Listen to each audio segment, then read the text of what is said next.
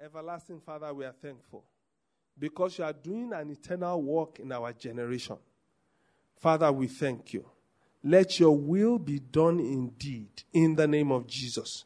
For every one of us that is partaking of this word, those of us that are here, and those that are in, spread across the nations, let your word not leave us the same. Indeed, Lord, let your word cause your will to be established in our lives and in our environment. In the name of Jesus. Father, we thank you. Blessed be your name, everlasting Father. In Jesus' mighty name we pray. All right, the Lord is good. I said the Lord is good. All right, um, while we're standing up is just to take our declarations. And we are, go- we are going to sit down in a moment. We are going to declare the word of God so as to wake our spirits up. Like I said to us the other time, words are very important. And every time we are speaking like this, the words are doing something. I don't want to get into that teaching again now, but your word is always doing something. The words that you speak, they are always doing something in your life. So learn to say something in line with God's will all the time. All right? So for those who are not used to it, you can just quickly wave your hand. They'll give you a copy of our magazines if, if you if you came, if they gave it to you earlier, just look at the front cover. All right? This is how we do our declaration when we want to study the Word of God. All right? In fact, you know, I heard something recently uh, from Derek Prince, and he said that declarations like this, he calls them uh, proclamations, yes, that they are, they are, he said the most effective, he had a testimony of some of a spiritualist. They find them to be the most, the most potent of spiritual weapons. You understand? And the places where you see people declare a different God, a, another doctrine, all right? Those places where you find people declare stuff like that several times a day, they are the most difficult places for Christianity to penetrate. All right, this is concerning your life, so take that declaration from the bottom of your heart. Amen? All right, one, two, let's go. All right, declare that the Lord has given me the spirit of wisdom and revelation in the knowledge of Him, and I'm being filled with the knowledge of His will, in all spiritual wisdom and understanding. As a result of this, I'm walking in a manner worthy of the Lord. I am pleasing Him in all respects. I'm bearing fruit in every good work, and I'm increasing in the knowledge of God. Now again, I incline my ears to His word. The word is entering my heart. It is giving me light and direction. It is healing me in every area, and it's making me more and more like the Lord Jesus. In the name of Jesus Christ. Amen. Amen. amen. I said amen. Amen. And that is what the word will do for you again today in Jesus' name. Amen. Listen, it's healing you in every area. It's correcting your eyes. It's correcting anything that's wrong with your mind. Causing the kidneys that's not working well to start functioning properly. It's strengthening your bones. It's waking up the light. Uh, that is everything that God planned for your physical body is bringing them to effect in the name of Jesus. Amen. Remember, what do we pay? How much do we pay? Attention. Our currency is what? Attention. No, there's cryptocurrency. What's our own currency? And then this is spiritual currency. What did I call it? Spiritual currency. Amen. Let's take our seats. The Lord is good. The amount of attention you pay to the Word of God decides the amount of power that will be released into your life, as a matter of fact. That's why I said, My son, attend to my words. Very important. Incline your ears to my saying. He said, Don't let them depart from your eyes. You know, when I get to that point, I keep mixing those two things up. the Lord is good. He said, Don't let them depart from your sight. Yes, I'm correct. Keep them in the midst of your heart for their life to those who find them and health to all their body. And that's how life flows into us, attending to the Word of God. Life in every, in every dimension, not just health. Life in the ability to understand the Word to start with. Life when it comes to health. Life when it comes to our finances. Life when it comes to our relationships life when it comes to our ministries. God has given each person an assignment in this life. You cannot fulfill the assignment of God for you effectively unless you pay attention to the Word of God. The fact that God has commissioned you. Some people, do you know? You know, we keep on dropping things like this here and there to help people. There are those that think that anointing is license. What do I mean? They think that if you are anointed, you can get away with a lot of things that other Christians can't get away with. That's not true. I hope you know that. What did I say? It is not true. Anointing is not license at all. It's not license. The more anointed you are, the more careful you should be. I hope you are getting my point. Anointing does not prolong your life. You can be anointed and die suddenly. I know what happened. They will say an anointed man died suddenly. Say such a waste of anointing. Yeah, that's true. It was going to happen to Moses. You know that. It was going to happen to Moses. Moses had just been anointed. Of course, what do you mean by anoint, uh, you know, anointing? Said the Spirit of the Lord God is upon me.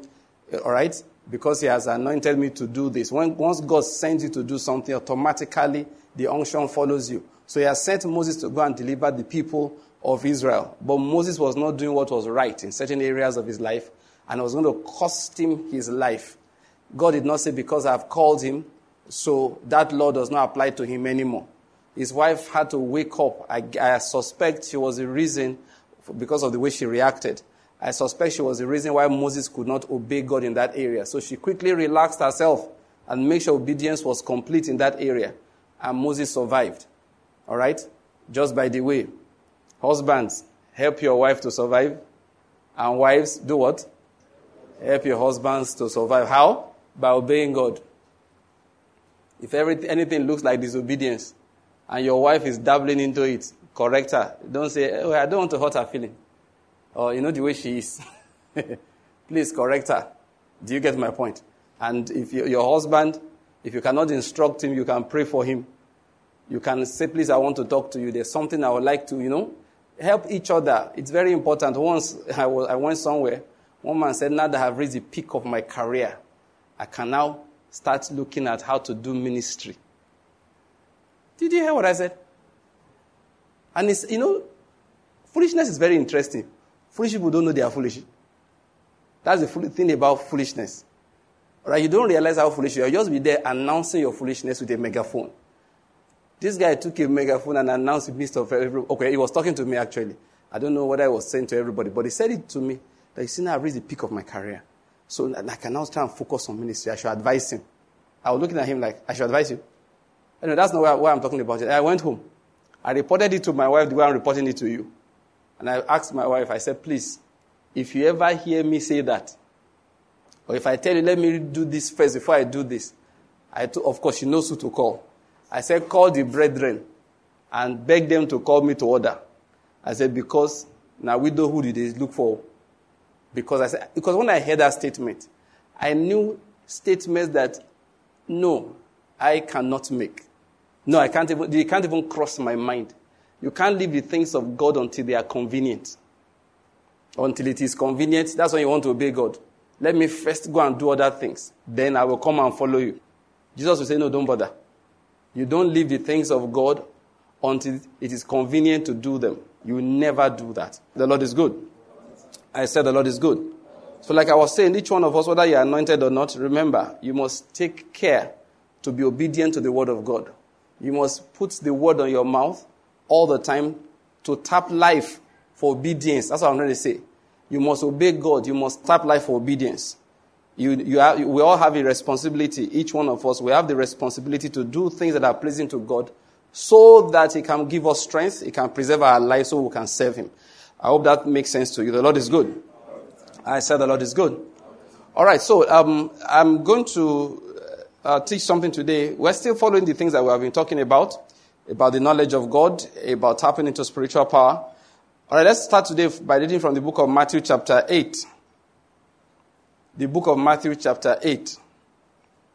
There's something I want to just use this one to introduce, which I'm going to be teaching. You know, we're talking about spiritual knowledge. I said towards the other time, I could have been trying to get to this for some time. I hope I've gotten there today. It feels like that that there are three levels of knowledge in spiritual things. I said, number one, you can just learn facts. That's knowledge. Just know facts. Who divided the Red Sea? You know that kind of thing. Facts. All right? Who betrayed Jesus Christ? And spiritual knowledge, you are getting the facts accurately. That was what happened to, um, that's how, what's his name? Paul got the information about the Last Supper. It was narrated to him by the Lord. So he got the facts right. He will tell you that he took bread and he said this and he gave it to his disciples. Just by the way, I don't know. What do you think of those tiny, tiny wafers that we use? I see, I, I see saw it somewhere yesterday. You are supposed to break bread. Are you getting my point? I think we should be breaking bread, not serving broken bread or prepared in pieces. That, I, I, well, that's what they call a trivia. I'm not being very serious about that. But I went somewhere and I looked at it and said, wait, why do we do it? I think Jesus said, Jesus took what? Bread. He broke it and began to give it. should be from the main, uh, main hole, thank you. And they will start breaking. Like, if you, even you say, what if we have a church of 10,000 people? And then you need uh, like uh, 200 deacons. Do you understand my point? Uh-huh. And people say, they just want to save time. Where are you hurrying to? Must communion service be done sharp, sharp? No, what is the hurry? Anyway, that's just by the way. The Lord is good. Because some of the things I see that will serve in communion, they don't look like bread that is broken. I, I, personally, I think there's something significant about the fact that you break it. Everybody takes from that piece, you know, little by little. All right? That's just what I think. All right? The Lord is good. Okay. So, you can be getting those uh, spiritual information. That's the level of knowledge. And I said the second level is that of principles and methods in which people find out how do I sow a seed and reap a harvest? How do I follow somebody so that his, um, I can tap into his anointing?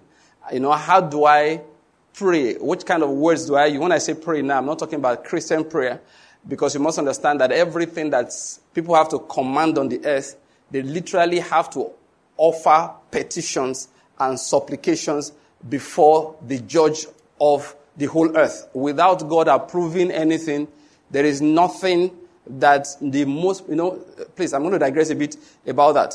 Without God approving it, there's nothing that the most powerful occultist or dibia or witch doctor can do.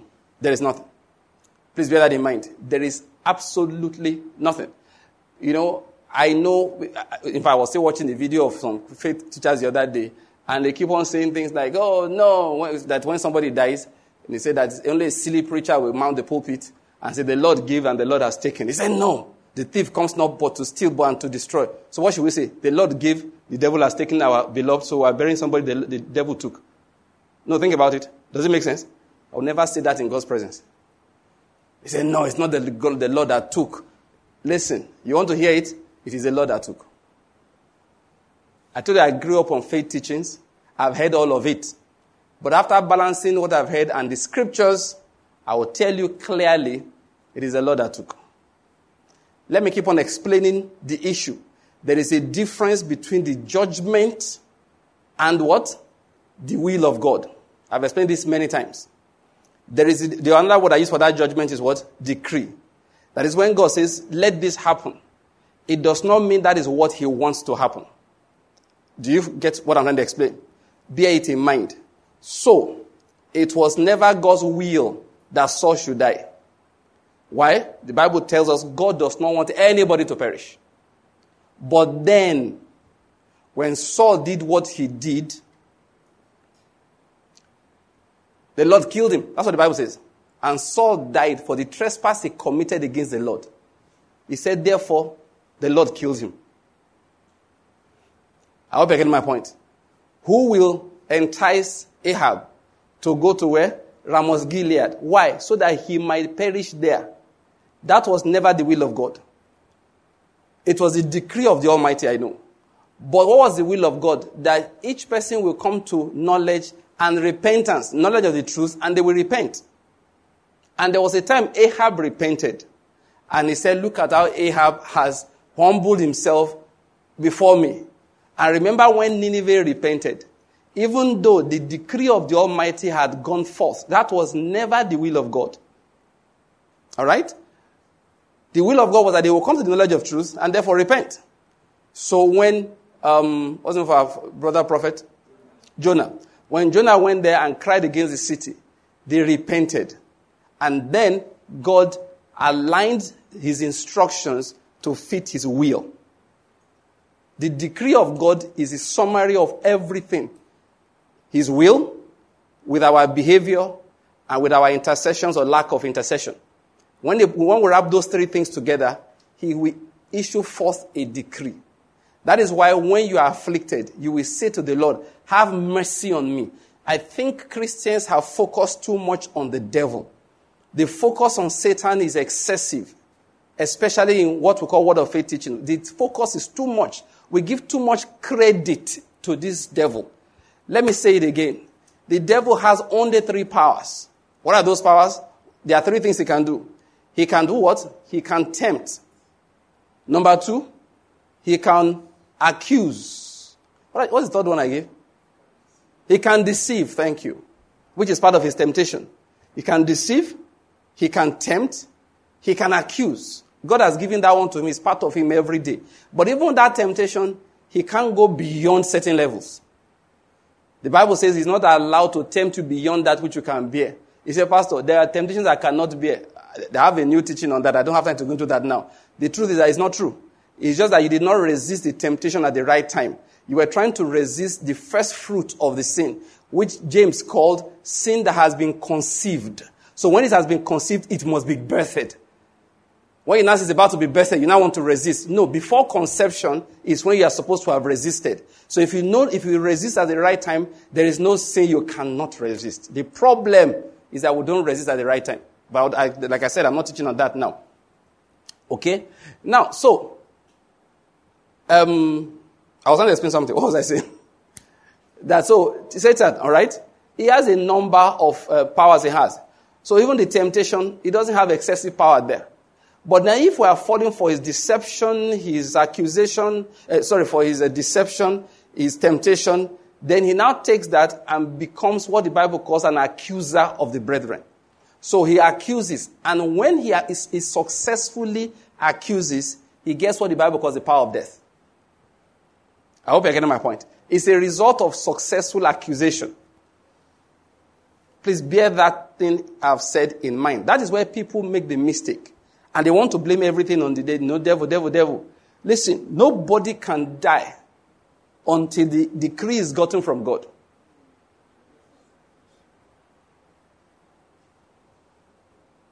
Nobody. I hear also something that no, it's when you disobey God, you put yourself in an area where Satan has power. Well, that is true. I'm not saying it's a lie. Even there, you can't die. And look, go and read the discussion he had with God concerning Job. Each time he was given limits. I read through scriptures. Listen. Well, let, let, me not, let me not sit on that now. So bear that in mind, okay? Because sometimes, all right, we focus so much on Satan. He doesn't have that kind of power that we, you know, we often, all right, give to him. So back to the point I tried to make. So sometimes we sit on the issue of methods, you know, in the realm of the spirit. You know, I went all of that trying to say something, say something about petition, okay? That spiritually. So when I was saying something about prayer, there's not only Christians that pray. Occultists have to offer petitions after they've done everything before the judgment throne of God. They may not realize it, okay? They still have to come before the judgment throne of the God of the universe. They may not come the way you come, our father. He's not their father. Are you getting my point? They come like any, but like now, you know the way it is. Nigeria operates a democracy. Uh, there's, there's, there's way they qualify that democracy. What do they call that thing? Anyway, there's this democracy, we all, rule of law. We operate the rule of law. So anybody, anybody, anytime, can go to any court in Nigeria to present a case. Just follow the process. All right? Anybody. You know the truth? A lot of times you don't even need a lawyer. The law doesn't say you must come with a lawyer. just that you won't know what to say. That's what the problem is. you go there, you just you you bind yourself. So you bet, that's why we go with lawyers. So that the lawyer will tell bros, they don't step there. If they step, there's a trap, there's a trap. Put your leg on this side. The lawyer has been trained, of course, the society has to have order to interpret the laws of the society, not only the laws, but the procedures. The court has procedures. Now, I'm going to bring out something here. So anybody can go and can say anything. Any nonsense in your mouth is allowed. Is the judge that now decide that, are you all right? you will now strike out a case, dismiss a case, tell you, in fact, there, there, some, there was this case I went before, before Nigeria Supreme Court.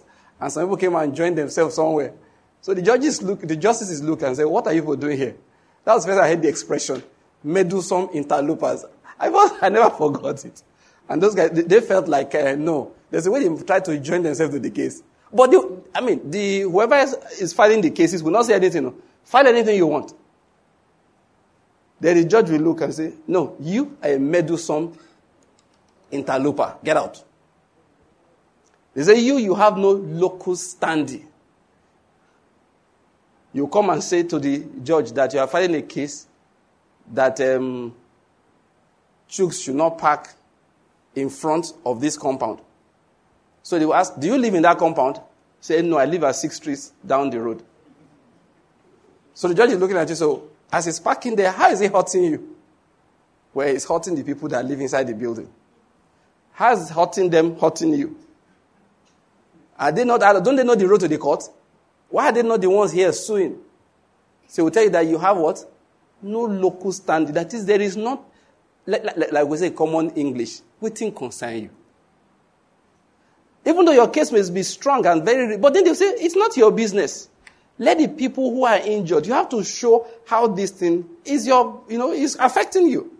Now, what I'm trying to say is that that's how it is. Listen, after meditating on these things, I realized that our human judicial system is based on God's heavenly judicial system. God must have revealed that thing one way or the other to people. It's exactly what He does. That's the principle of intercession. That, I keep on saying, the person that can pray for you that's most effective, the person that loves you and is attached to you. Not somebody that read your case in the paper. They say, hey, baby, baby Michael needs two million naira for surgery. You don't read it in the Bible, in the, in the newspapers. You know the way you do? Say, mm, baby Andrew here too needs seven million. You just open and continue going. You don't think much about it. do, do you follow my point? It, listen, I'll be honest with you. I'm not saying it's impossible. Unless God, because there are supernatural operations, all right, in which God will pass a burden for that person on you, thereby connecting you with the individual. If he doesn't do that, you can't pray effectively for the baby Michael. Forget that thing. You can try. But if baby Michael was your nephew or your son, legal. When you grab God, I will not let you go unless you bless me. you will do God, Jacob. Are you getting my point? Thank God, God neither sleeps nor slumbers. It's a safety measure because we would not have left, allowed him to sleep or slumber in the first place. If he was a sleeping God, we would allow him sleep. Say, Lord, look at baby Michael. What have you done about it? God will have to get. Wait, wait, wait, wait. Guys, guys, guys. Fix baby Michael. Why? It's called the heartfelt, continued prayer of the righteous availing much. It's what they call locus standi in common law. I hope you are getting my point. All right? So these principles are there, they are abundant. We can learn them. People who have learned uh, these principles without being Christians, they kill they can kill people through spiritual manipulations. Balaam, don't forget, was not your kind of prophet. When you look at Balaam now, you think Balaam is here, Elijah is here, and um, Samuel is here, that they are friends. Balaam was never friends with such people. They are not in the same camp. Balaam was a diviner for hire. I don't know whether you're getting my point. Yes, he was a diviner for hire. Why do you think Balak sent for him? You think he was joking? Why do you think Balak was so desperate? Because he knew what Balaam could do. He knew what Balaam had done. He had used his services before, and Balaam was not a joker. If you're talking about the occult, Balaam was deep. I you something about God. You'll be surprised that why does God talk to Balaam? After all, Balaam was not, in quote, I know nobody was born again that time, but because they are righteous people, they were Abrahams, okay? The, the word righteous, that's what it means, for God to make you his friend, okay? But if you say Balaam was not a righteous person, why does God talk to him? He's like the judge that we have these days. He has to talk to him. It's not about friendship. It's about the judge seat. You are the judge of the whole earth. Everybody that has a petition must come. And it must be heard. It must be heard. Listen, you don't have to be a Christian to be heard. I, want you to understand it. Listen, let me just quickly drop this before I go on with the first thing I will say. You don't have to be a Christian to be heard. But let me drop this. What is Christianity? Christianity means that Jesus is your advocate. That's all it means. Like we said, you come with a lawyer, right? Forget the name uh, advocate. Jesus is your lawyer, is your defense attorney. That's what Christianity is. That is all it means in that context. It means when you are coming before the judgment throne of God, Jesus is the one speaking in your defense. Anybody, didn't you see Satan? Sons of God came to present themselves, and what happened? Satan also came in their midst. You know, if it is the rest of us, we will rebuke you. You cannot come here. This is the holy ground. In the name of Jesus. You get out of here. Oh, Satan, if you walk on church, sit down. Jonathan did there, give and sit beside there. What can you do? So let's rebuke Satan out of this place. Have you ever heard me pray that kind of prayer? The only Satan I like to rebuke is the distraction, the one that will not let you keep your eyes straight. You don't fall asleep after two minutes. That needs to be rebuked with cold water. we'll pour it on your head, to go wake up. I tell people sometimes, you see, I'm not a coffee drinker, all right? I'm not, you know what I call coffee. I don't forbid. It's not as if if you drink coffee, you sin, you go to hell. No, that's not what I mean. Yes, I'm not a regular coffee drinker. I probably drink coffee like, um, on the average, like I've not drank coffee in the last one month. This year, probably I've drank coffee like, not time, no time. I was going to say like twice. No. I, I think I was about to count before lockdown. I hardly drink coffee. It's a rare thing. It's not a common thing. All right? And one of the reasons why I don't is that, just by the way, uh, coffee is habit forming. It's habit forming. It's very habit forming. People don't realize it. It's a strongly habit forming drug. All right? Once you take it regularly, you can't stay awake without taking it. You become very drowsy. So, what, when do I use it? When I have to go to church and I'm not the one preaching. and I'm not sure of the Bobo that's going to preach, whether he's the type that will send me out to sleep. You know, some people have this voice. Beloved, as we have gathered this morning before the Lord,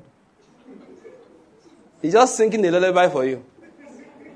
Let us be, ah, as he's talking. You know, let's just, let's, let's, let's avoid, you know, like they say, stories that touch. I, I drink a cup of coffee before coming. And sometimes if I feel I didn't sleep well, do you understand? Because that one, no matter who's preaching, you can doze off. And then again, if I have to drive and I'm not convinced I slept well in the last 24 hours, if I have to drive some distance, have you, have you ever driven as you are driving? Just know the cars are moving in the spirit. At that point, you are the one in the spirit, not the cars. Eh, in fact, it happened to me today. I, I traveled, I was coming back. It got to a particular moment. I just suddenly noticed that all the other cars were moving in the spirit. You know, like everyone was feeling happy and they were moving in the spirit. That's when I realized I was falling asleep. So I put on the radio and I was knocking my head to one stupid, one stupid gyration song. just to, uh, good enough, I was close to my house, so I just, oh boy, five more minutes. So as soon as I go home, I just went and laid down and slept because I had to come this evening. The Lord is good. Now that's just a joke, just by the way. Like I was saying, those are the kind of temptations you have to drive Satan out of your life because it's important. So sometimes you use coffee to drive him away, cold water, so you can pay attention to the word of God. But if he sees at the back near Jonathan, there, there's nothing can do to Jonathan. There's nothing can do to Uche. There's nothing can do to Lovett. You understand? He'll just sit quietly. And if I see him, I'll say, Why have you come? So I came to see what you are preaching. I said, Just sit down there. Jesus is Lord. Then he will, he will run away. As to magnify Jesus, becomes more uncomfortable. But we are not threatened by his presence. We are not threatened. We are not threatened. And that was why God didn't just say, let us drive him away. When he came before the judge, that's where, I, that's where I was, remember? When he came before the judge of the whole earth, he had to be heard. He had to be heard. The judge talked to him. The father probably wouldn't have a conversation like that because I've explained many times that what causes this confusion for us is that we don't realize that there are different aspects to God. And when he's operating in a particular area, you will think he's a totally different God. He's the same person. So that's why I was saying you don't have to be a Christian to offer your petitions before God. And those who have become professional, they are like lawyers, okay? They know how to package the petitions. They know the kind of words to use to persuade the judge. They are the ones you and I call babalawos. They are the ones you and I call dibias. They are the ones sometimes we call occultists. And listen, as a matter of fact, they know how to kill. You know, there's a, my, there's a book I'm writing. I won't tell you the, the title. Whoever I told you the title, very happy that finally we're releasing the book. But, you know, somewhere, somewhere uh, in, in the book, I explained something. You know, men who sleep around, you understand, who don't discipline themselves sexually, I, I feel sorry for them. You know what they don't understand? Yeah, you can sleep with one girl, she does not know anything, she's looking for money. The day you sleep with a witch, you are done. You know why? She's a professional. I don't mean professional in sleeping around, professional in accusation. That encounter for her was not pleasure, it was not money. It was to get a hook into your soul. You get away with it, most of the girls are not witches. Then the day witches are planning for you. They say, What does he like to eat? Something. They say, He will go there, he will see a harlot. Send him a woman. That's how we will get him. Because once he unites himself with her, he becomes what the Bible calls one flesh, one body with her. And she will go back before the judgment throne and make demands concerning her body that he's carrying. I don't know whether I get my point. If you go and study chemistry, there are different kinds of bonds. The bond may be weak, but it's a bond. There are covalent bonds, there are ionic bonds, there are van der, you know, the van der force, all kinds of bonds. Sorry, I forgot a bit of my chemistry. But they may be weak, oh but they are bonds all the same. So when that girl creates a bond, which the Bible says it is what it is. I wrote in the book, guys, better be careful.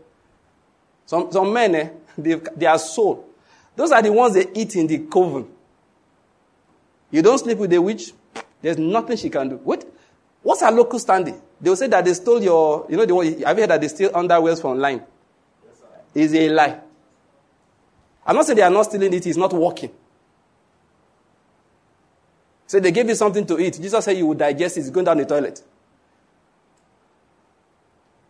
Unless it's a kind of food that signifies, one of them says that it's communion. You know, there's communion that's communion. Because there are, there are things the Bible, if you see in the scripture, there are physical things that are sacramental. They are physical, but they signify something deep.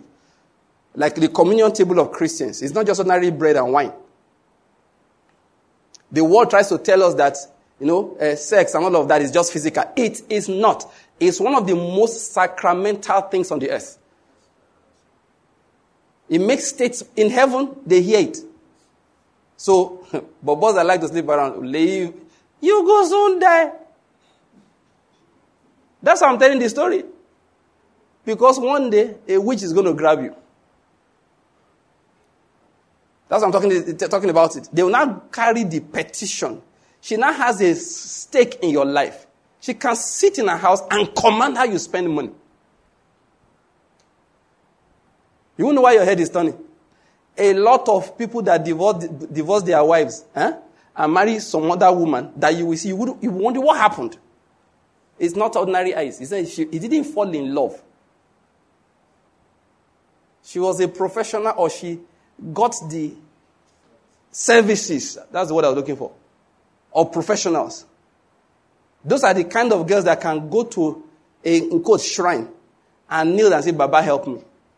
I love this man, he doesn't want to marry me. He said, Why not? He said, Because he's already married. He said, No, we'll handle that. And to let it now be unfortunate for the other woman that she does not know how to pray. Or she's, not, she's even a quarrelsome type. This one is here, making her petition, presenting the case. My Lord, according to section 15, you know, the, Look, she, the, she's just sitting down there. Her advocates are speaking. Listen, and you must understand something. That's why you have to confess. In law, there's what they call. I, I talk. I, I, have friends who are lawyers, so I, that's why you hear me say a lot of things. And I, and some of my favorite TV programs, those days when I used to watch TV uh, much, was um, uh, uh, court cases. From the time I was young, assizes, I used to sit down to watch assizes like this. I don't know how many of you remember assizes. It was produced in Benin. Assizes. As a little boy, I used to sit down to watch assizes. All right? Till today, I love court cases. Okay? That's why I learned some of the things. One one of our brothers told me uh, there was a particular ruling one judge gave in Enugu here that caused problems nationwide. He explained to me how it happened. And the same thing happened to cause problem in APC in River State. He said they don't file a case against you and you feel too big to answer. So somebody filed a case against somebody in Enugu here. They did not answer.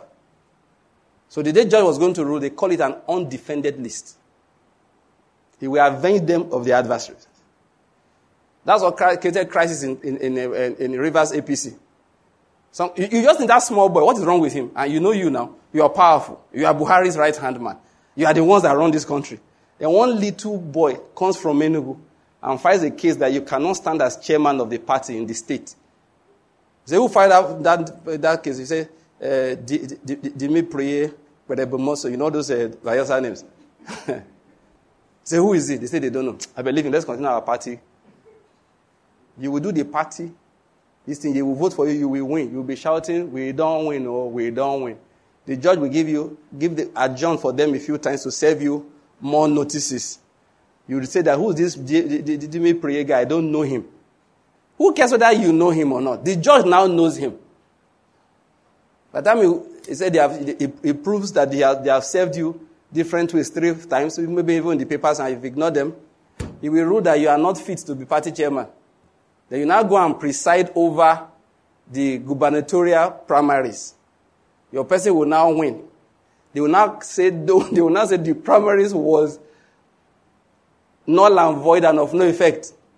They will go to another judge. And that one will say, yes, ah, you couldn't have been the chairman. It's not allowed. You say, no, you go to appeal court. Ah, before your eyes, you reach Supreme Court. And they say, well, you were never chairman. And your whole party system crumbles before your eyes. Why? Because one little boy sued you and you felt too big to answer him. You don't understand. He's not the one you are answering, he's the judge you are answering. So many people, they are not answering cases against them. And the witches are winning every day. How are they not answering it? They are not speaking words. They are not uttering words. They are not hiding themselves in Christ regularly, especially Christians. In the world, they don't even know. They live carelessly. So when you watch movies that they did juju and one person died, they, they will die because they know nothing. He said they know not, neither do they understand, so everything is upside down under their feet. They know nothing. Some of them will not be crossing their legs, even bragging. You don't sit down there. How did the world start? Boom! Nothing going somewhere on no time, no reason. Suddenly they exploded, they called it the Big Bang. But, you know, became everything. The foolish man says in his heart, There is no God. That does not kill God. You can see anything you like. You can say there's no judge. They will say arrest you and put you in prison based on the words of that judge. And that's the problem many people have in this life. They don't know anything.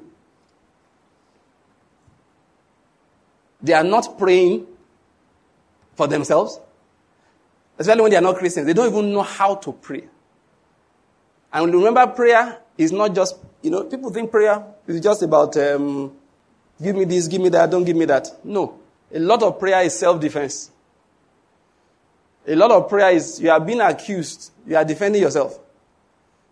They are saying you will die. Why should you die? You are saying the Lord has give, disciplined me severely, but He has not given me over to death. So you don't understand, you are defending yourself.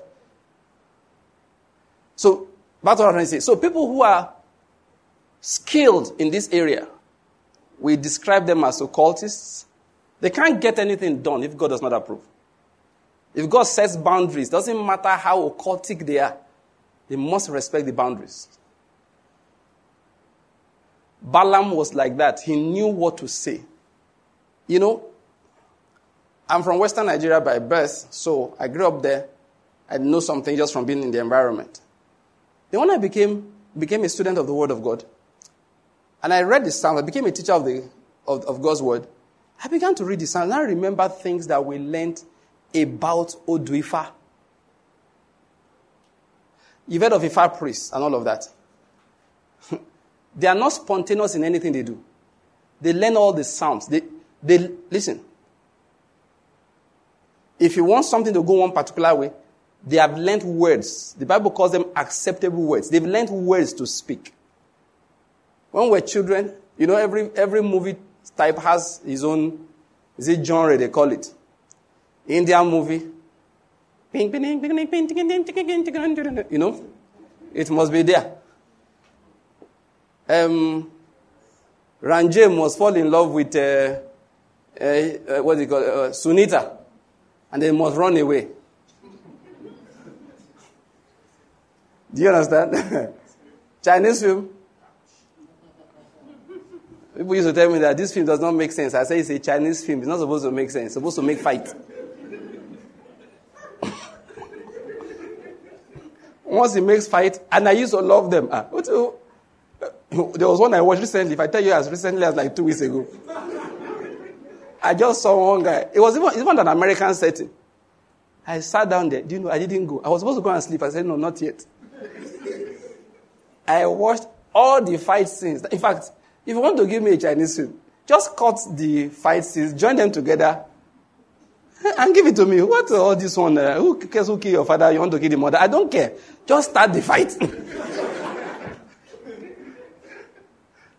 you, you, you, know, okay, let me just digress. You know the part of the fight I like, Chicks, eh? I used to like the one where one man is so powerful, eh? They'll be fighting, he'll be eating and he'll be, ah! I say, almost six kill. Six kill. Ah, there's one I watched some time ago. I like that film. Very, I like that one very well. You know what happened? They had this sword they used to fight for. I will tell you the gist. Now, when you have the sword, everyone knows you are the champion. The only problem is that you have to fight for it. So the man who currently had it was in prison. So the boy who needed it, ah, he said, How do I get it? So they had to go and do a jailbreak.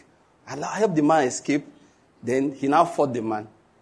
And, but something happened along the line. Somebody went and leaked the secret to the man. So the man said, Okay, the boy wants the sword. I'll let him have it. So they fought and fought and fought. The boy won. You understand? That young boy, actually at the end of the day, turned out to be his son. So the man gave him the sword and went away. The other person now spoke to him about some things.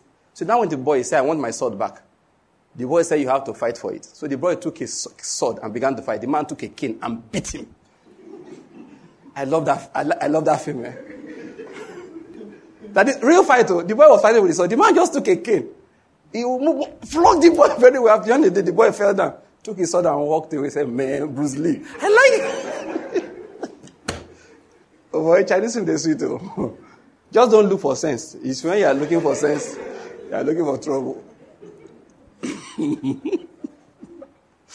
All right, of course, that's we're just joking there. So every kind of storyline, I mean, um, drama, you know, you, you know, Yoruba films when I was growing up, it's not the one you watch these days. When I was a little boy, even the dramas they, come to, they came to do in our schools, you know, they have these drama troops that move around. They were all the same.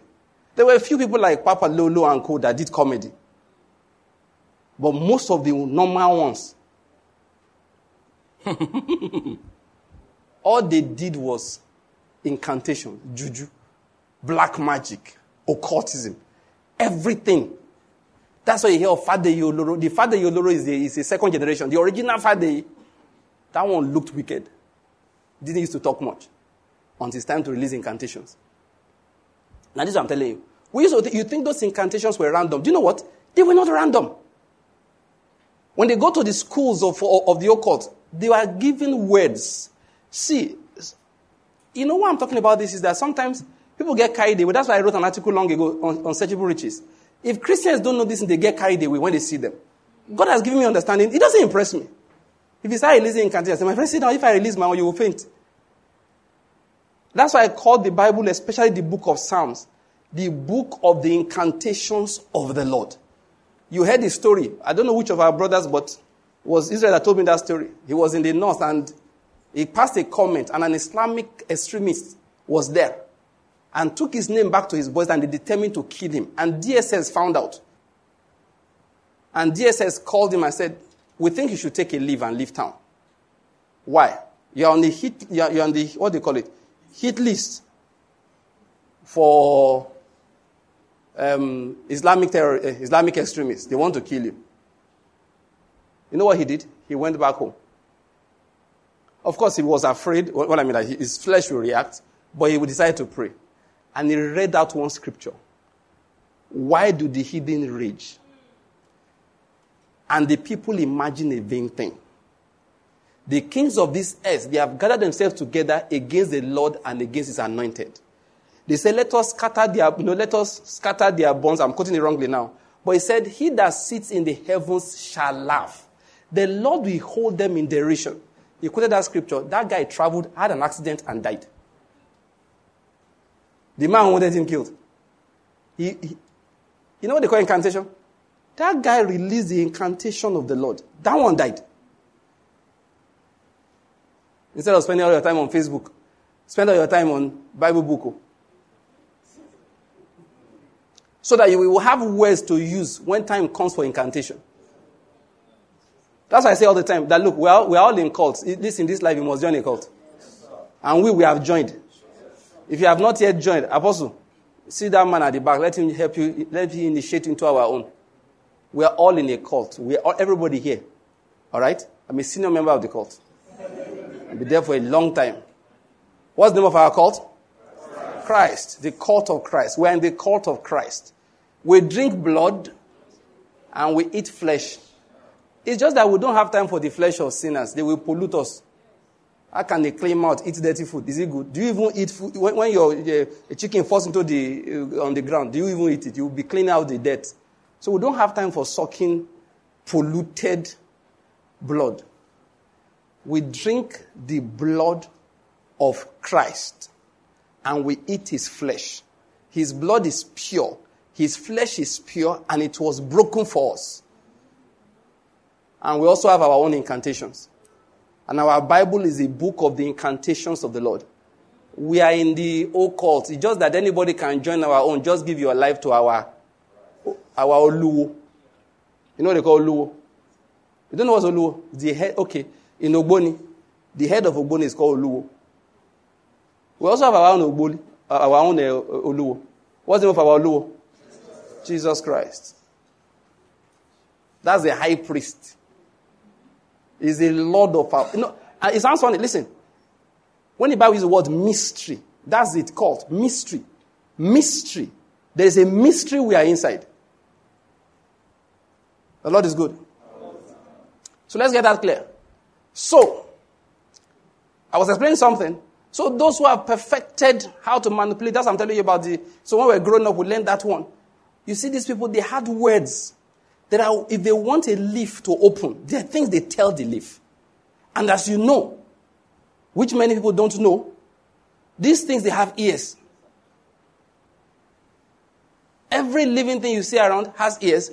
Every non living thing you see around has ears. The walls literally have ears. They know what they say to those things, they know sacrifices to offer, which was exactly what Balaam did.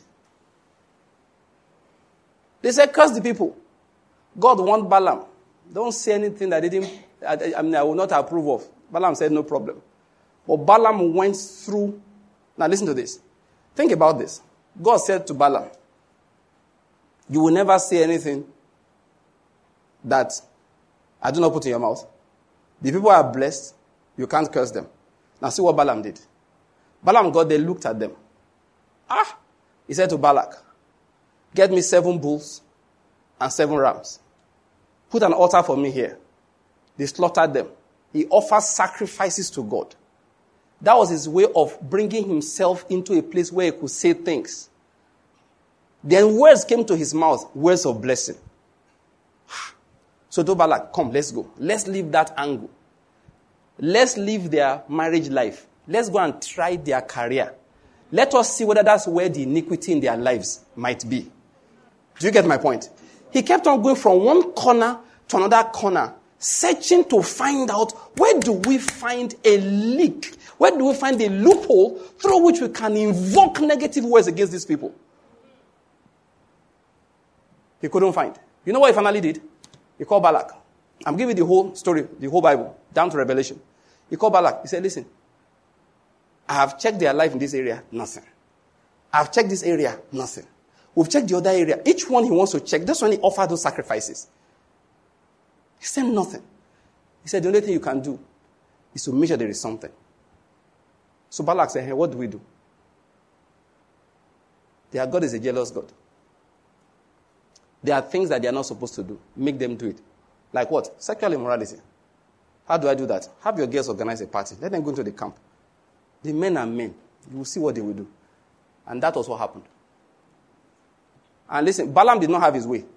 Why? Because God quickly moved people like Phinehas and Co. They executed judgment and killed everybody that had joined themselves, the Bible says, to the Baal of, uh. Now, if he didn't do that, the whole camp would have been affected. So when you look at Balaam, don't be thinking he's a big prophet somewhere. No. He's a man that had spiritual understanding. And he knew how to manipulate. Because he, now that's another thing, because he used that knowledge against the people of God, God killed him for it. No, that God had to kill him. God killed him for it. Because he used that knowledge. And that, let me tell you the truth. I, am going to get there. I've not even gotten down to my message at all. I'm still warming up. Oh, no, read. I'm not, I'm not kidding. All the you have heard so far, warm up. Because when we get to where we are going, you will understand why Balaam had to die. If you engineer and manipulate spiritual forces against somebody covered by the blood of Jesus, you will die. I said, I don't know why Christians are afraid of witchcraft, witchcraft. Which, which, which, which. One of my friends was telling me, telling our classmates something two days ago. He said there was this very excellent physician in America from one part of Nigeria, let me not mention. He was talking about checking on your friends and all of that because he called the fellow, he had not heard from him in a while. So he called his number, kept on calling, kept on calling. The guy didn't answer. So finally, one day he called his wife. And the wife died, he died six months ago. Now, God heaven. You know when he died? Just finished exercising. Just finished workout. Came out of the gym, dropped in front of the gym, and he was dead. And he's a doctor. Am I telling the story? They said, he said he used to tell the guy, come back home. You know, he told him where to go do this. Now you can help my guys. He said, lie, lie, there are too many witches in Nigeria. The witches swam across the Atlantic. He said, you can't come to Nigeria because of this and that. So one of my classmates said, and he died. You did not come. You died. I have a friend, well enough for COVID. He used to come twice a year, travel all, all over the country. He's alive. Witches have not killed him. Armed robbers have not killed him. Kidnappers have not gotten him. Traffic said nothing has killed him. And he used to do that twice a year for at least 10 years. COVID was what ended it. I look and say, You want to be living your life in fear of witches. That's how you die quicker. They said, No, let them touch you. If they touch you, something will disappear from your body. You know what I always say? No, you know now. What I always say is that if you are a toucher, eh, you know, there are people, they call them pickers for 419 people. If you're a toucher for the occultists, come and touch me. Please, before you come, make sure you have a spare brain and a spare heart. Because when you touch me, and you touch me, your brain will vanish. I will make sure it shrinks. I don't have to know, right? By just declaring it ahead. God knows the judgment I have passed against a toucher. Your heart will balloon out. Don't walk again. Christians, they, they, want to, they want to shake your hand. You are afraid. If it's coronavirus, I understand. You get hand sanitizer. You rub it after. They say they will touch you, something will vanish. And then some people now go to church and giving testimony. Praise the Lord. Though. As I was battling this morning, it has returned. After last week's intensive fasting and prayer. Nonsense. Rubbish. We can't be afraid of witches. As no, look, like I said, we'll get there. Because how these I've described them, people were operating on what I call, let's call it level two. Second le- heaven levels. They are focused on spiritual principles. I've sat here so far, that is, on that matter, to let you know that these things actually work. I'm not saying they don't work. They offer blood. Eh? You know, I was talking about physical things that have spiritual significance. Blood is one of them. Blood. Oh, blood. Powerful. Balaam will tell you. you know one thing I noticed? Exactly what Balaam used to offer was exactly what God told Job's friends to offer. So Balaam was not joking. Directly, go, go and check it. Because of time. Okay, let's just read, let's just read one. let's just read. Quickly, let, let's try that one of Job. 42. Verse 7. And it came about after the Lord had spoken these words to Job that the Lord said to Eliphaz the Temanite, My wrath is kindled against you and against your two friends, because you have not spoken of me what is right, as my servant Job has. Now therefore, take for yourselves seven bulls and seven rams. Can you see that? take for yourselves seven bulls and seven rams, and go to my servant Job, and offer up a burnt offering for yourselves. And my servant Job will pray for you. Quickly, compare that with Numbers chapter 23. I'll just pick one verse. There are so many verses, but this will even help me emphasize what I was saying. Verse 13. Okay, let, us let, start from verse 11. I just want to use this opportunity to read this one up. I quoted it earlier, uh, we didn't read it. Then Balak said to Balaam, What have you done to me? I took you to curse my enemies, but behold, you have actually blessed them. Balaam replied, verse 12, Must I not be careful to speak what the Lord puts in my mouth? Then Balak said, Please come with me to another place. Let us look at them from another angle. From where you may see them. Although you will only see the extreme end of them, I will not see all of them, and curse them for me from there.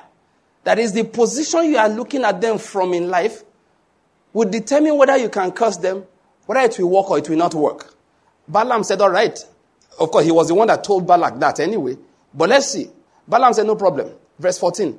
So he took him to the field of Zophim, to the top of Pisgah, and built seven altars. What did he do? And offered a ram and a bull on each altar. Do you notice, notice that? Exactly what God told Job's friends to bring. So these guys are not joking. They know God's prescribed order. What you do for God to listen to you. Balaam was skilled, was a senior advocate of the Spirit. You know what that means? You know, Nigeria, we have senior advocate of Nigeria for lawyers. And you are an experienced lawyer. You have argued cases in the Supreme Court. You have been called to bar for a long time. And in fact, you are drunk at the bar. Then they make you a senior. they now make you a senior advocate. Balaam was a senior advocate in spiritual things. He knew how to manipulate. Now, because of these things I've said, Christians often get impressed when they see things, when people now come. And a pastor takes some of these spiritual things and they start, you know, presenting them to people who are ignorant. He said, Listen, there was a girl. There's one, there was one pastor. I've heard him preach here, there, saw him on TV. I said, This is the only thing you tell people stories. If you're a preacher, Christ must be lifted up in everything you are preaching. It's important. The sacrifice of Jesus must show up here and there. The name of Christ, the name of Jesus must keep on showing up. There was this girl, before she was born, her mother took her the pregnancy to the shrine and dedicated the pregnancy. And then after she was born, and then five years later, she began to have dreams. And ten years later, and she began to have. And it's story, story, story, story. Tonight, if you are like that, it's a story. It is over. And people say, Amen. And you're talking to Christians. There was this other girl. They said she would not marry. They found out that the mother tied a leaf and put this on, and then the, her, and that a goat was buried, and this one, and this one. Then when I was praying for her, and I saw goat in my spirit, and I began to see goat, I began to cast out the spirit of the goat. And we went to the family, and we uprooted where the goat was buried. Today, she's mine. Hey, and be looking at them. You're not a preacher. You and Balaam on the same level. There's nothing you have told me that Balaam did not know and did not operate. People who don't know, they, they easily get swept away. Like one day, we traveled to go and preach. At night, when we were in our hotel, instead of uh, this tall Reverend Yinka to go and sleep, he said he, said he couldn't sleep, he started watching TV. He now flipped to one religious channel. And now the man preached, he said, The story of your life. What was the topic that day? Something like that. By the time we finished telling stories, this boy, the father covenanted, this girl, the mother covenanted, this one, the auntie covenanted, this one, he said, tell, he pray, God, reveal to me the story of my life. What's not the story of my life? Which of my great grandfathers was an Ogboni priest? And each one was backed with a story. Next morning, the tall reverend said, any person that goes to that church will be suspicious of their parents. They won't trust anybody. And truly, I've seen people do strange things. A young man won visa lottery. You know, remember the days of Nigeria and visa lottery? And he was traveling abroad. His mother heard, I think, two days or three days before he traveled. It's normal. Not a story, not, not, not a joke. People do strange things. One day, a woman went saw her cousin say, ah, how now? Long time. Where are you now? I mean, what does that mean? Oh, I now work at um, Nigeria prisons. I'm the chief warder. What's the big deal about that? I now work for MTN. I'm a programmer. You know, whatever it is. Take a shot. You can't know where I am. How can you know where I am? You cannot know where I am. See, provoke. Now, this lady quickly just get up. Waka come say, Sorry, I don't want to know where you are again. You know, this normal, you just ask somebody, Where are you now? He said, Oh, I'm no longer in Enugu, I'm not in Abakaliki. Don't you hear that every day? He said, No, you, don't, you can't know where I am. How can you know where I am? You will never know where I am. Nobody can know where I am. You know what these churches have done to people's mentality? Eh? Anyway, let's just leave some things. Because they hear all these very, very funny, funny stories. People start behaving. And see, let me tell you something. You, you, as a Christian, be careful you don't have a victim attitude towards life. They will kill me if I let them know I'm traveling. You are traveling, say, ah, Mr. Van Bankole, how now? I'm fine. How's the family? We're fine. How's everything? We're fine. And your neighbor? Okay, we'll see in the evening now. Uh, yes, no problem, sir. Then the man comes, knocks on your door. Nobody in the house. Then he calls you, say, oh, sorry, we traveled.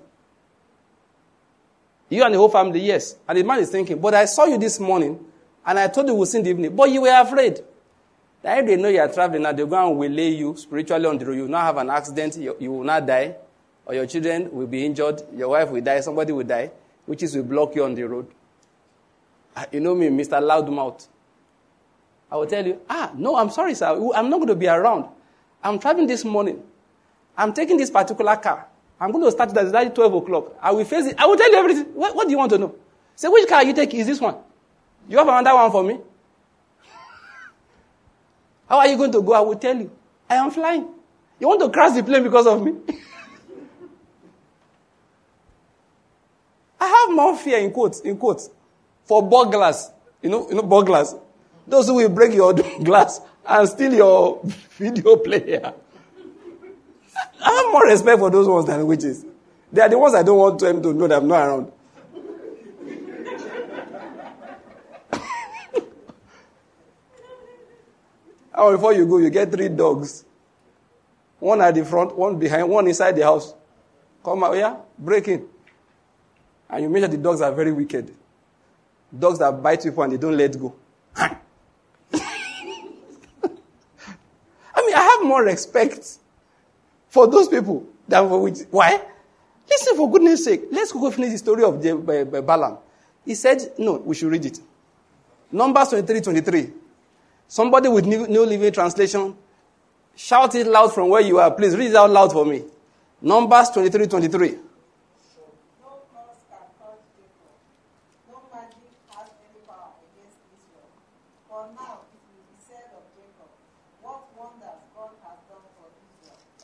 That's New Living Translation, right? Good. It says, verse 23 there. No curse can touch Jacob, and no magic has any power against Israel. That's the summary of it. Say no omen, no divination.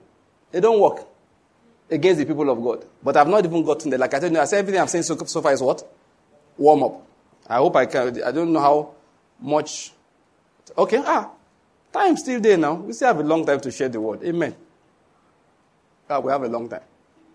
I just saw the time. Steve, come. I will finish my message today. Okay, let's see how far we can go. Now, I was saying something. It's unfortunate. Many of us pastors, Paul would say things like, You did not so learn Christ. Many of us pastors did not learn Christ at all. We learned the same things Balaam learned. So we want to fight at the level of Balaam. Sometimes our covetousness is a problem. Because you see, because Christ has paid, he collects all the offerings too. I don't know whether you are getting my point. yes, really. Under the old order, many of the offerings given were eaten by priests. Do you get the principle? So you have a, you know, a trespass offering, whatever it is. They will tell you take the fat from here, burn it. You will put the, uh, the blood in a bowl. The priest will do this with the blood. Then the rest of the meat, a lot of times belongs to the priest and his household. They just say that this person, kind of person can't eat it, this person can't eat it, but most of the time the priest will chop everything remaining. So the priestly job was quite protein rich.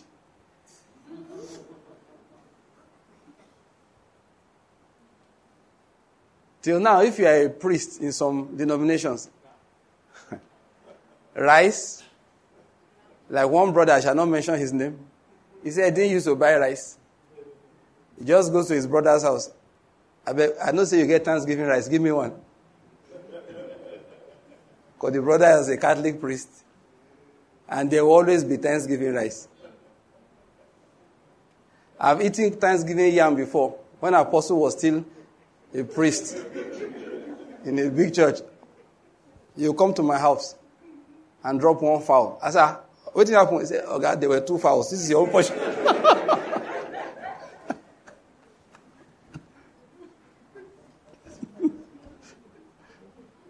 So the priestly job sometimes, eh?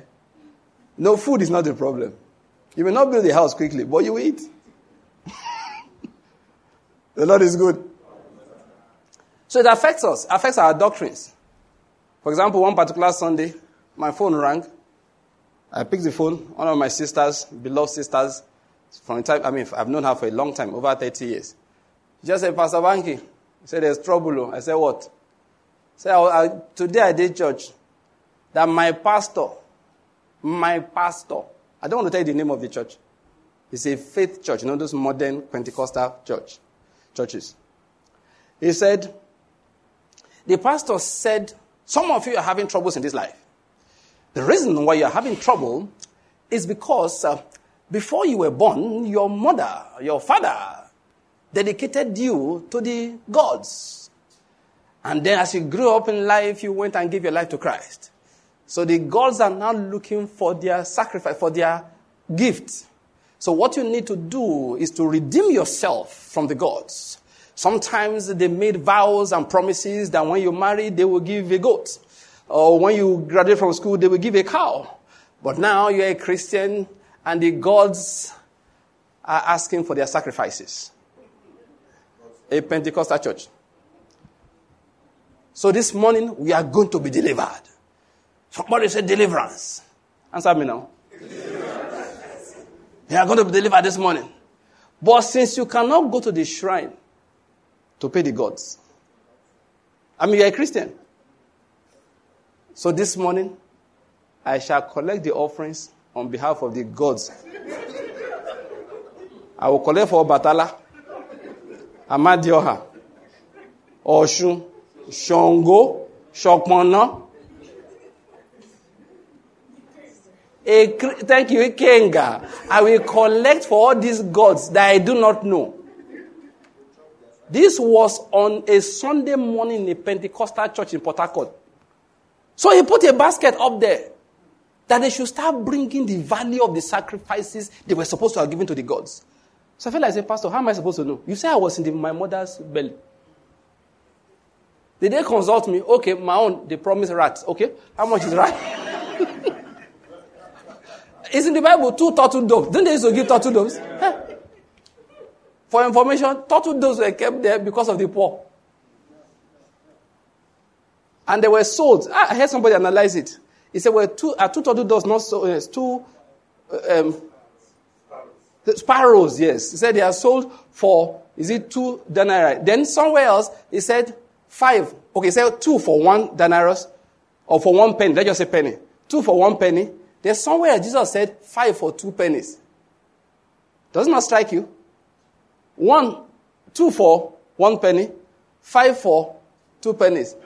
you know what it means? One Nigeria, they used to give you. once you pay for, once you give them two pennies, they give you your four and then add one. So I should tell the pastor, say, now sparrow. Let's be I didn't give you anything. Just take this 200 naira, put them for offering basket. Of course, he will not agree. He believes that my parents promised a cow, a goat. This was preached in the last few years in a Pentecostal church on a Sunday morning. In fact, I caught one of the pastors in town, in Enugu here, somebody I know. I said, Man of God, how now? How do you guys manage this so and so and so? I told him what the pastor of their church preached in Port Harcourt. He said, What? I said, Yes. I'm not lying to you because the person who called me called me while it was hot. An incredible person. That's where our covetousness sends us to. And you know what? Ignorant people. Oh God. Jesus looked, they were like sheep without shepherd. And if he had compassion on them. And you will now see, ah, it pains when I go to churches and people swooping to the front at such times. Even if you don't have the money now, write it down. And say, with this, I deliver myself from the gods that are chasing after me. And you know people like it too? One man said, I gave a Mercedes Benz. My uncle died. I killed my uncle. Because it's sacrifice versus sacrifice altar versus altar. If they sacrifice 10,000 naira, I will sacrifice 50,000. you know, those ones don't even know anything. They don't even know anything. You will have known that the sacrifices don't, is not money, it's blood. The man said, I planted the seed of my Mercedes Benz and my uncle died. Say, I killed my uncle with pride. Really, that's the problem. People know a little, and then they start telling these stories to Christians. It's unfortunate, and people get carried away. Now, I've told the story about people who sold Mercedes Benz, they're talking nonsense, I'm sorry, okay? The clown of a pastor who said he, he will now be the one to collect offerings on behalf of gods that you do not know, he does not know. I don't know how he arrived at that. But the truth is that, you see, like those days, I don't know about Eastern Nigeria. I, I came to Eastern Nigeria as a full grown adult married man. But I grew up in Western Nigeria. We had a lot of white garment churches. We had. I don't know whether you guys had here. We had a lot. Most of them were are traditional worshippers that wear white and call the name Jesus. They always had their, their churches, you know, I was going to say their shrines, because they were shrines. They always had their churches near, near water. It had to be near a stream. Some of them, they have it near junctions because there's something about junctions in spiritual things. Oh, you understand? Now, that's how they do it. And when you come to them, they literally will prescribe offerings. You literally, one, one of our brothers as a little boy, they went there for deliverance. They literally use a fowl to knock his head, you know, before they kill the fowl. Yeah, they do it. They do it. And they call the church. I don't want to mention names because we are streaming these things live. They've died down now in Western Nigeria. That is, the whiteness of their garments has died down. Some of their pastors now wear fine suits, you know, laminated jackets, you know, the hair anointed with um, hair cream and all of that, shining. You see them. I see him, see him on TV. He now says he's man of God, he's a prophet, he's healing the sick right now. He's healing. The guy, that's all he used to do. We know him now. And he hasn't changed his ways. They offer animal sacrifices. People go to them for help. They got some results. Some of them actually used to see visions like Balaam. But I'm telling you, all of these people are operating spiritual principles which anybody can learn. And this latter part of my message, I'm just grieving over the fact that they now sell it to Christians, and Christians think that is Christianity just because it is spiritual. Many, see, I'm sorry to say this. Many of the stories we hear about tithe, give, this and that, that's all they're trying to do. It's the same principle. They sit down on, if you give, you will get. As you give, you get. As give, you give, give, give, give, give, give, give. Ah! That is as if the power for your prosperity is in your hands. It's as you give. Look. And then when you, of course, when you give like that, you now go to God and tell him what you give. It's all Balaamic manipulations. And like I was saying earlier, Christians who don't know, they get carried away. They get carried away because these are spiritual laws that they did not know anything about. I had one one day, I just shook my head, and brethren were gathered, they were speaking. Ah, wow, they were so impressed. Because it was particular big man, a prophet, it. There's a sermon in church. The sermon was flying around. I never got to hear it firsthand, but I heard them repeat it. And I think I heard it from another place at, a, at another point in time. The cause of problems, basically, is what your grandfather used to do. And the man began to analyze. If your grandfather was a slave trader, a slave trader used to snatch people from homes, thereby breaking homes. So all the children will have broken homes. Sometimes I hear detailed analysis of how a behavior is running through generations. One day I heard somebody preach all those things. I tapped my wife. I said, which behavior can we not trace to every generation in every household? What I'm trying to say is that, okay, if you tell me that uh, uh, uh, um, maybe uh, Jacob you know, deceived somebody. Hey, he had 12 sons. Why are all the 12 sons not deceivers? I don't know where you get my point.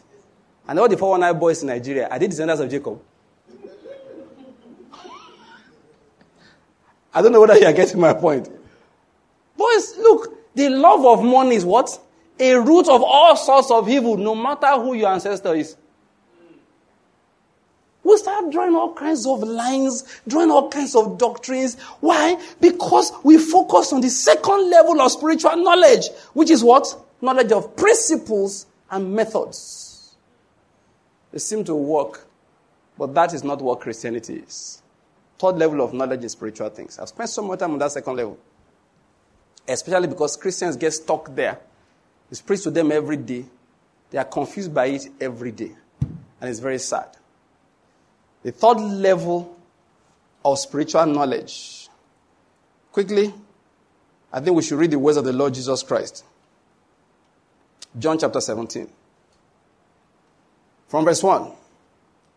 Jesus spoke these things, and lifting up his eyes to heaven, he said, Father, the hour has come. Glorify your Son, that his Son may glorify you, even as you gave him authority over all flesh that to all whom you have given him, he may give eternal life. And this is eternal life, that they may know you, the only true God, and Jesus Christ, whom you have sent. The highest level of knowledge in the realm of the Spirit, of all kinds of spiritual knowledge, the highest level of knowledge is the knowledge of the true God and of his Christ, Jesus Christ. That is the highest level. And remember, I said it before knowledge in the realm of the Spirit is not just, you know, what they call it, being acquainted with information. It is what? Spiritual power. Now, this is the unfortunate side. I said Christians spend a lot of time, they spend, these days I've seen most of the time, learning spiritual principles.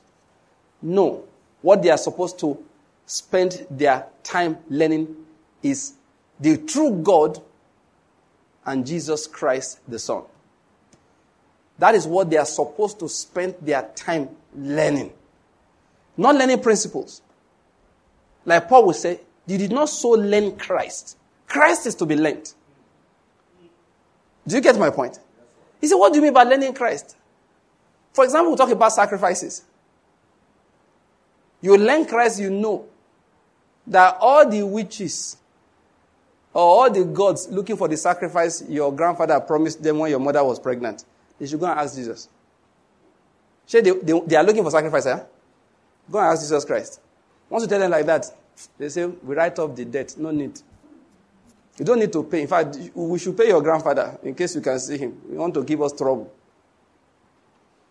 He said, Your ancestor was a slave trader. He said, Yes. So what are you going to about, do about them? He said, I don't know. Go and ask Jesus Christ. Sometimes I hear people say that God promised this to the Jews. God promised this to the Jews. You know what we don't realize? God has fulfilled all his promises to everybody. There's no promise he has not fulfilled. Where's the fulfillment? In Christ Jesus. Once Jesus mounted that cross and he died, went to the grave, and he was raised again on the third day, nobody can tell God he has not fulfilled the promise. Nobody. Nobody.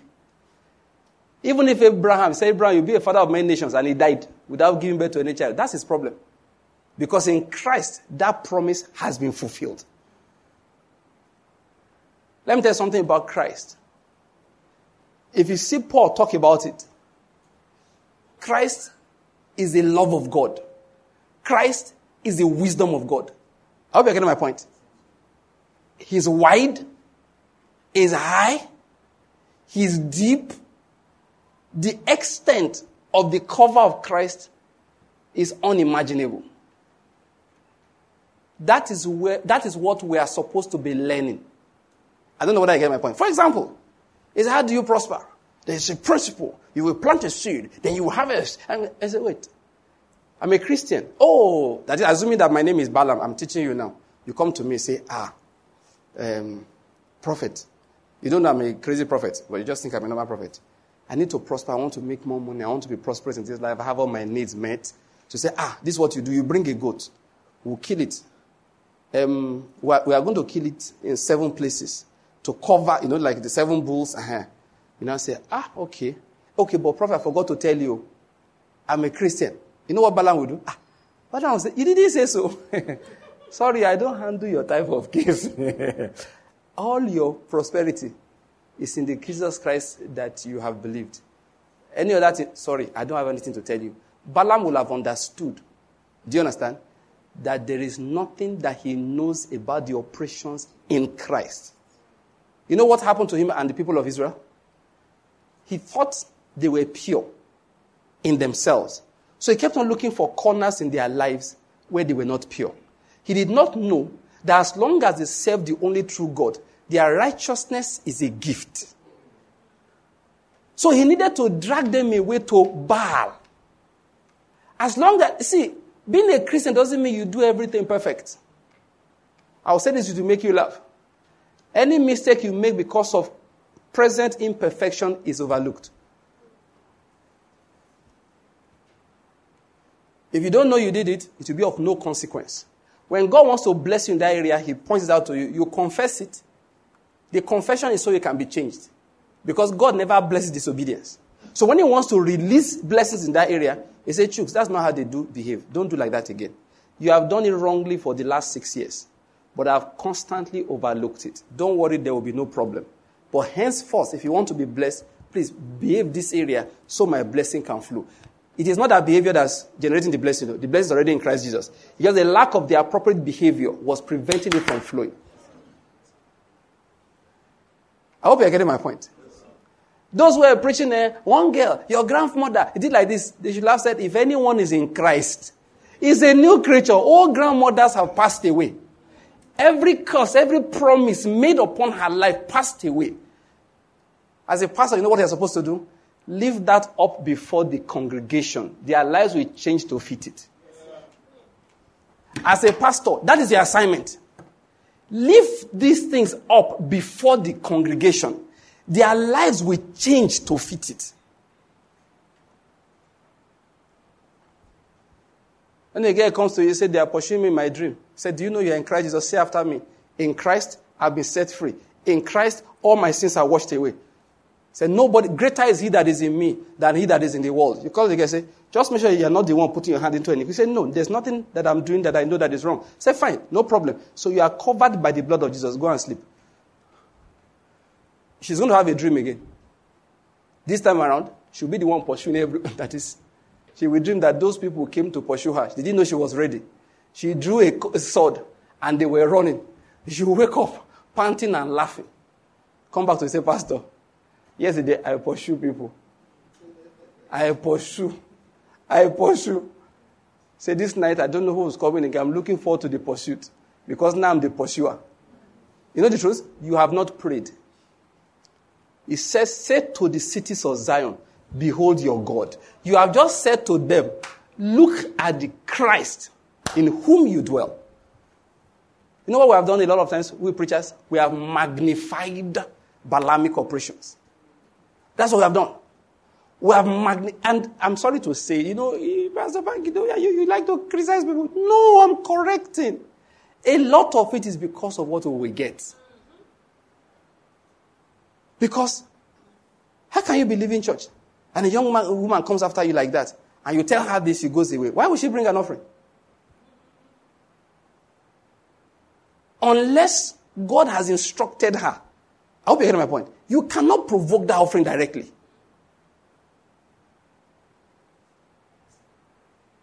Sometimes pastors sweat deliberately so they can, you can say, I sweated for your case.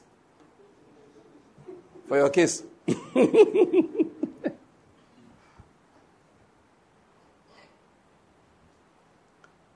went to preach somewhere, I told you, in Anambra that time, one school. One girl came after to see me, said that uh, she has something in her chest. Uh-huh. How is that my problem? That she, because she dreamt that her mother gave her egg to eat. As a good mother, fed you in real life, entered your dream, still feeding you. She love that woman, man. She's not a witch. Sometimes somebody says something once. Say those who believe all this say, say their head is not working.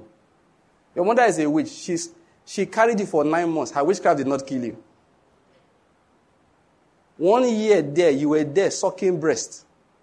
Her breast did not poison you.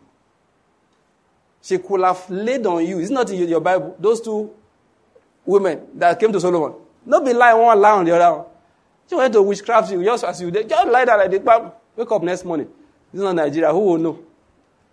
Yeah, yeah, I don't know what happened to coronavirus. You're dead. Of course, we blame everything on coronavirus. If you fall from this building and break your head and die, they say they will test you for coronavirus. If it's positive, say it's COVID death.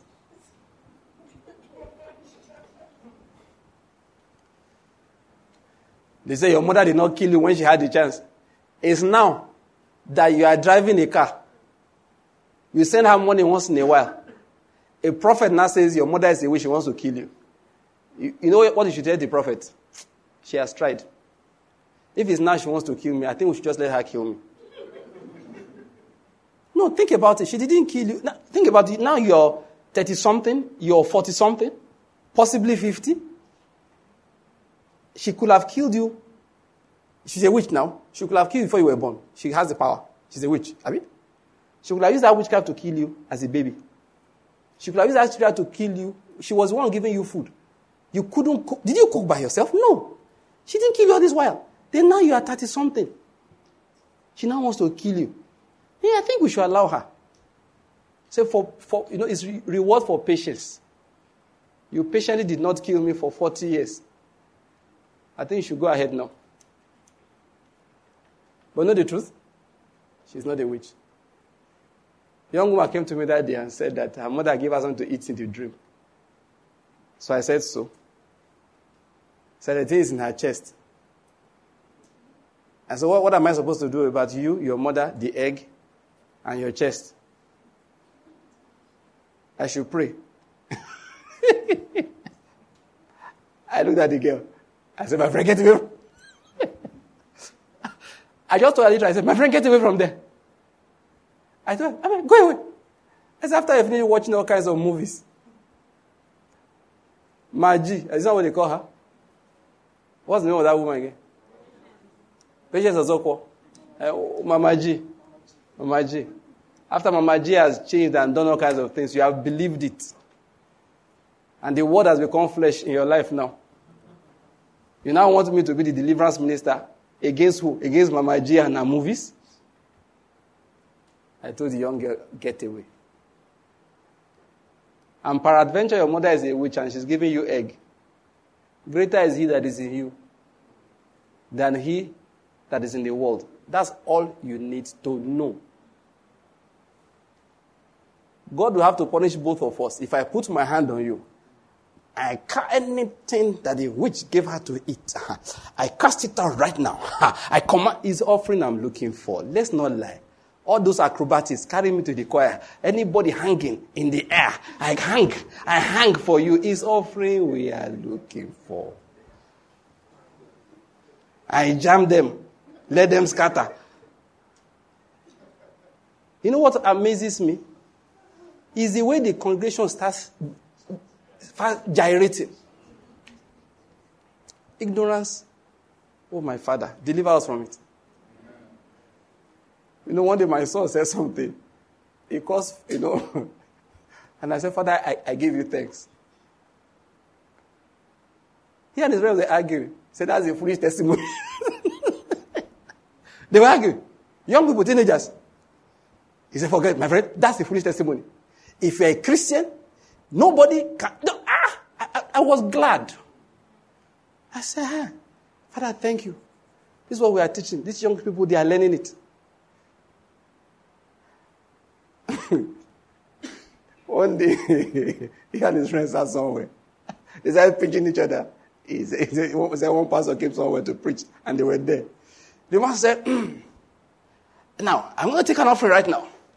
Maybe for the deliverance of our prosperity, whatever it is. He Said, This only, only 50,000 naira. Anybody has, that's the only thing. The, the people said, Leave you go to 500. Leave this thing. The boys sat down there, they were pitching each other. Say, leave that in. Say, you get 50,000. And no, get, leave that in. He's coming down to 500. so after the man had waited for the, well, I was okay, right, I, I, just feel in my spirit. Anybody has 20,000, uh, they, they, they say, 500, like we get, will get out. Brethren, the man came down to 500 eventually.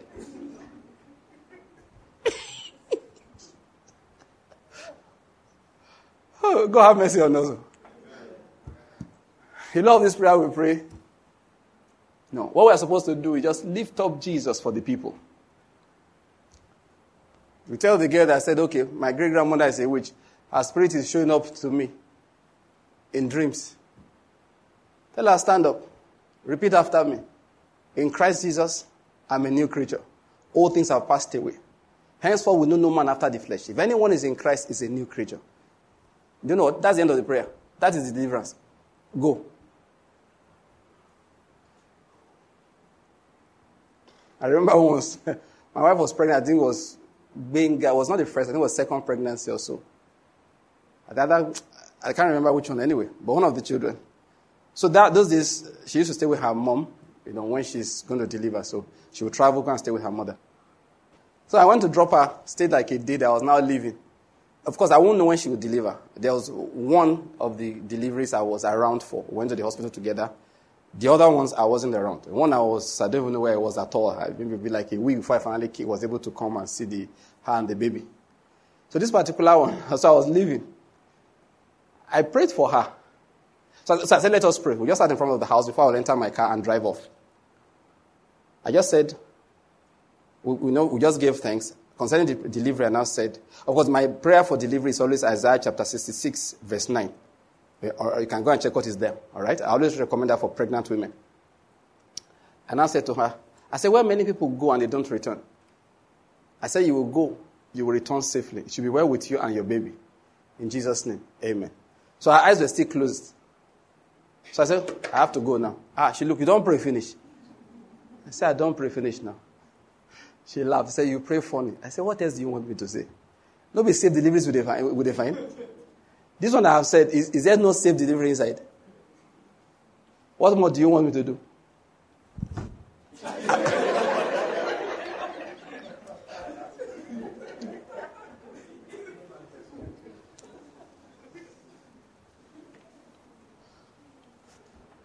What you, not, what you did not even know that I prayed that prayer by revelation. I won't, I won't, I'll uh, let me not bore you with that now. Was by revelation.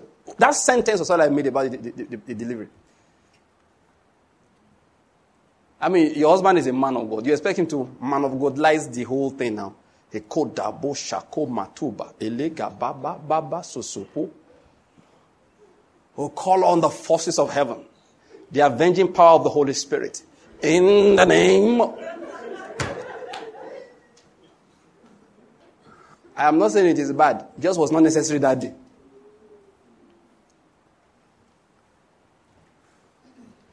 Do you know? Most of the deliverance, is it deliverance of deliverances? Choose English you like. Most of the ones that the people of God need is just for Christ to be lifted up in front of them. They don't need this. Was your grandfather or your grandmother an Ogboni man or woman? They don't need this one of who are the enemies that are against you. They just need to hear because, like I told you, uh, the understanding I have is that the secret place of God is Christ. That is why we learn God and His Christ. The highest knowledge in the realm of the Spirit is the knowledge of the true God and of Jesus, His Christ. That is it. It's not of principles. There's something they used to say in, in, in physics. They say when you get into the center of a black hole, that all laws of physics will fail. What am I trying to say? All those laws we are fighting about on the lower level, when we get into Christ, they are messed up. In Christ, you will see somebody that's supposed to be a sinner, and he will live and prosper. You say, how? It's simple. Because God forgave his sins. I don't know whether you're getting my point. You are the one remembering them. God forgave his sins. You are looking, this man is a sinner. But God said, no. Look at it. Somewhere in the timeline of spiritual things, he moved over into Christ. You, not being in God or in Christ, you can still remember some things about him.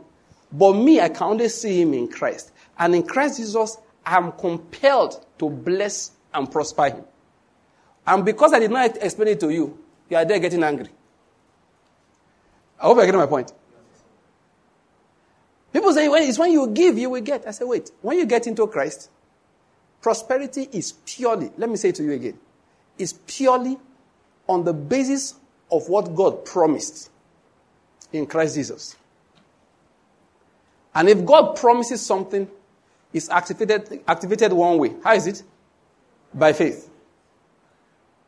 By faith. By faith. Some will now say, okay, will the person not give as a sign of the faith? It's possible. He can also pray as a sign of the faith. I don't know whether I get my point. As a giving is a sign of faith that activates prosperity, so is that giving also a sign of faith that activates health. It's not tied to prosperity. I don't know whether you got that. If you said that, because it's possible to say that, no, is it that giving, like it's in First Timothy chapter 6, all right? that people give is a sign of their faith. That is true. But I'm trying to explain in the same manner, it's also a sign of their faith for many things. But the real reason the fellow prospers, the real reason, is because God made a promise and it is fulfilled in Christ Jesus. So if you want to teach Christians on prosperity, that's what I teach. I will teach what God has said about you in Christ. That's what I'm going to do. I'll teach what he said about you in Christ. I'll tell the pro- what I will just do that's added to that is understand the purpose for wealth. And no matter how much you give or believe, if you don't have an assignment for building a refinery that refines 600,000 barrels of crude a day, God will not give you $17 billion. I don't know whether you're getting my point. Yes, God supplies money according to assignment. In fact, we are forbidden as Christians from wanting to be rich. It's a commandment. You must not want to be rich. What should you want? All your needs to be supplied. I hope you're getting my point. Listen to me, a time will come. What you call supply of need will be have to pay 25,000 people every month I don't know whether you're getting my, point. That for you is what? Supply of need. So when you tell somebody that, listen, oh, my wage bill is 2.5 billion naira a month, we have to make that money. So when you get into the place of prayer, are you getting my point? And you're saying, Father, in the name of Jesus, our turnover needs to increase. We need skill. We need this. You are praying. What you are saying is that, Baba God, you know, say, I know the O. You know, 28th of every month, late test. This 25,000, my accountants must have activated. I don't want to lay people off. They have worked with me for this length of time. Can you see the kind of need you are praying about? Somebody will now come and say, Which principle do you use to get 100 billion naira turnover a month and a, you know, a profit of this amount? What principle? Then if you two not, if you don't have sense, are you getting my point? You now say seven keys. You be talking nonsense. But if you have understanding, say, bros, everything is in Christ Jesus. I go to God and I ask Him, help me meet the obligations that you have placed upon me by virtue of the assignment that you have given me. And He has proven faithful. That is the summary of it. Say, don't look for keys. Are you paying the number people I'm paying? No. So leave it now.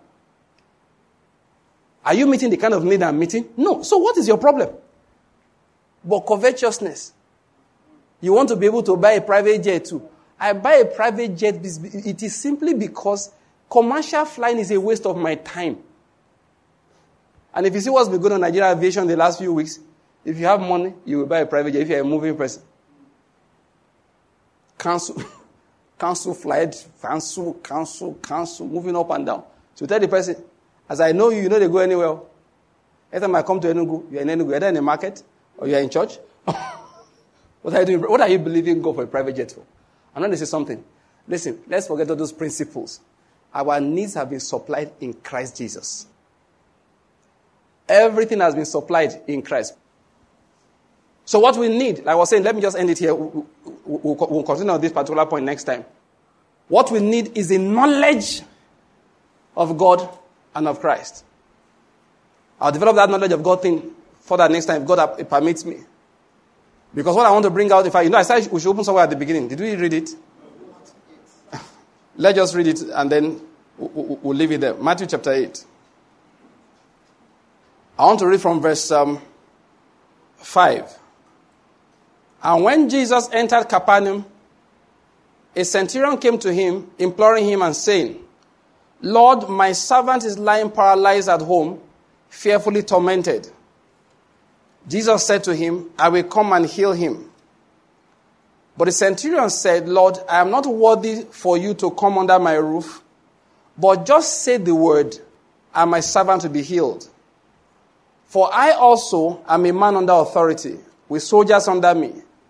And I said to this one, Go. And he goes. And to another, Come. And he comes. And to my slave, Do this. And he does it.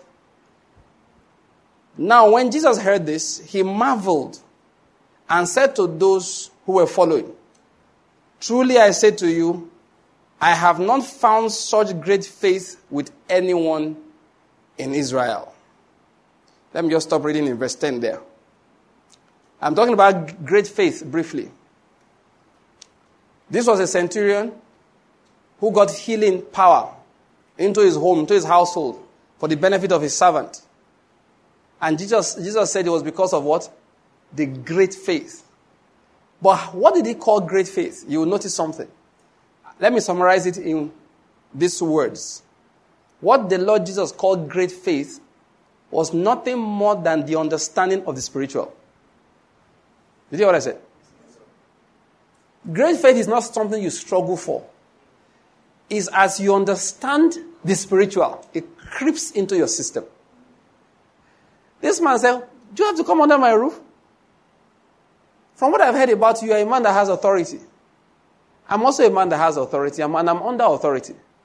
If Rome wants me to do something, Caesar doesn't have to come over here. They just send the word.